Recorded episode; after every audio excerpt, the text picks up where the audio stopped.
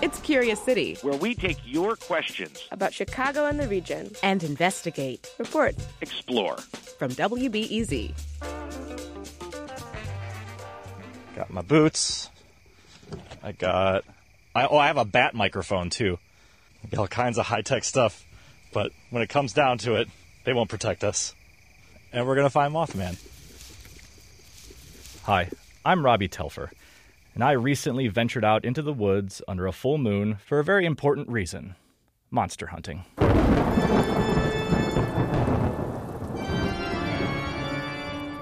It all began with curious citizen Sarah Beacon, a Chicago comics artist. There was a rash of sightings within the city limits of Chicago in 2017 of a creature that people then called the Chicago Mothman.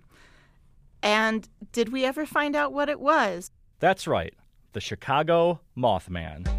It's often described as a six or seven foot tall, neckless, red eyed, winged fellow we have to say Chicago Mothman to distinguish our guy from the original Mothman.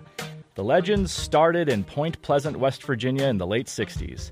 There were dozens of reported sightings of a Mothman there, and shortly after those, a large bridge collapsed, killing 46 people. Since then, some consider Mothman to be a portent of doom.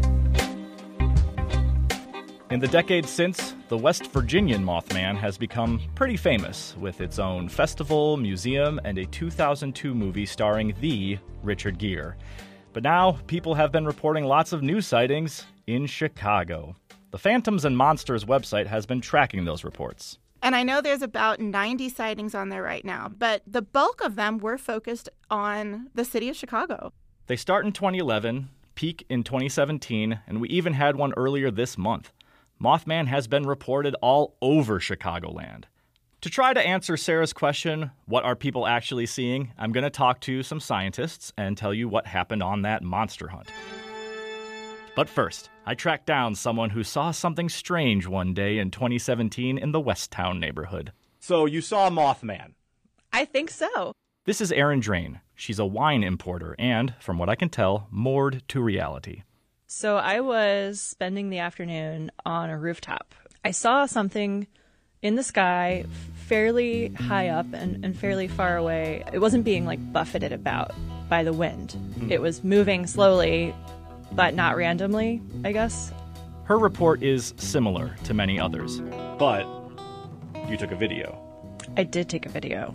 It's about 10 seconds long. Pretty far away, but undeniable. Something large, dark, suspended in the sky, like a spider whose invisible web makes it appear to be stuck impossibly midair. I want to believe. I know, I know. Okay, so that's the thing. Um, Don't we all? Yes, I want to believe too. And we are not alone. There's actually a whole field concerned with unknown creatures called cryptozoology. Dr. Angelo Capparella is a biologist from Illinois State University and dabbles in cryptozoology.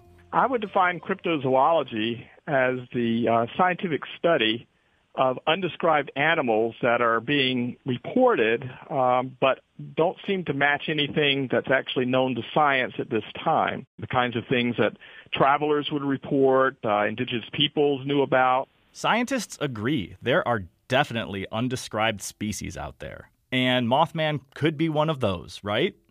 Well, I can't think of any even close analogy to flying humanoids in the fossil record and the known biological record of any kind today or in the past. Um, it just flies in the face of everything that we think we know about the natural world.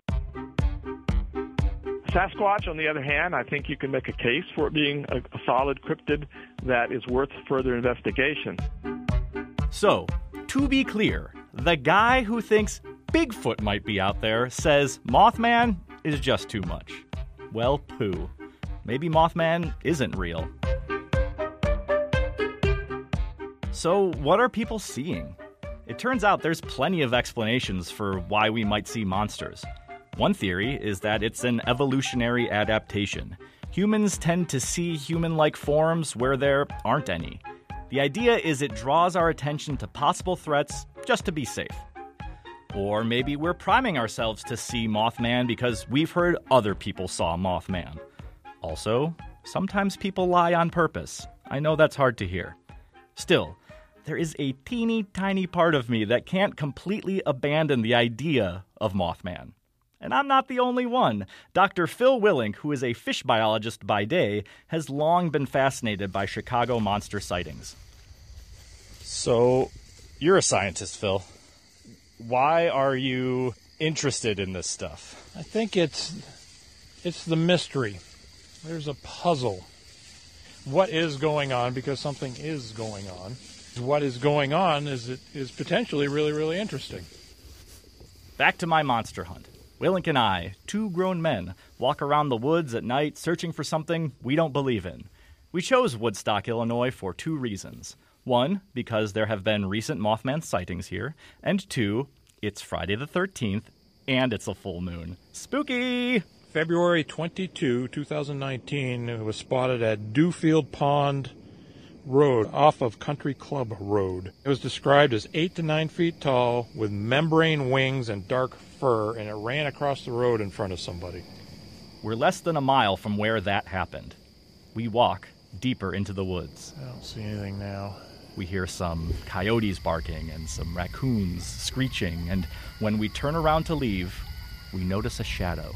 It looks kind of like a person, right? It does. I keep hearing noises over there too. It totally looks like it, but what is it? I'll turn on a light. That doesn't help. Well, we gotta go that way anyways. so we might as well meet our doom. Tree. It's a tree. Oh, yeah, Christmas tree. All right, well, there you go. like a little pointy headed Mothman. That tree was freaking me out. Once your imagination gets going, you can turn anything into a Mothman. We went looking for Mothman, and what we really found was ourselves. And a scary ass Christmas tree. I still can't quite answer Sarah's question or say what people have been seeing here. Look, we see unexplainable stuff all the time and have to rely on our own experiences and beliefs to fill in the blanks. Things that may have been common to previous generations, like an owl or even a tree, can become monstrous to city folk like me. By and large, monsters may be more familiar to us than owls. These feelings aren't facts, but they're not fiction either. But let's just imagine, for a moment, that Mothman really is real. It's come to Chicago, and it's warning us of something. I put the question to Erin. What do you think he could have been uh, warning you about? Looking at our phones too much. looking down. You can learn a lot by looking up. Reporting for the story was done by me, Robbie Telfer. Support comes from the Conant Family Foundation.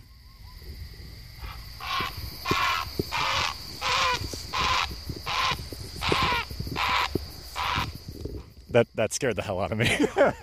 What was that? It looked, That- it looked like a duck, but Uh, it sounded like a goose, okay. looked like a duck.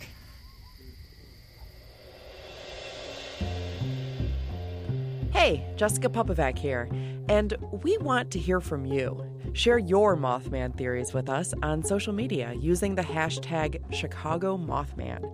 And if you have any Mothman photos or videos, we'd love to see those too.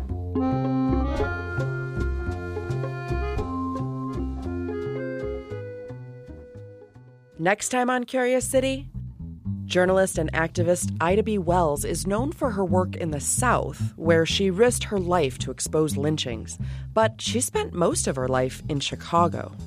Her first campaign here involved Frederick Douglass's protest and speech at the World's Fair. He needed to raise money. and he was having a lot of problems with it. And I just think it's funny. You know, she's like, "Step aside. Let me show you how to do this." To Frederick Douglass. Ida B. Wells' legacy in Chicago. That's next time on WBEZ's Curious City.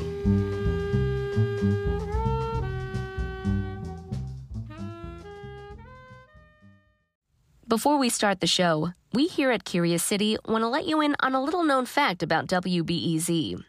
89% of all our funding comes from community support, including contributions from curious listeners like you. If this program has changed how you see Chicago, please consider supporting this program at wbez.org slash curious. Thank you.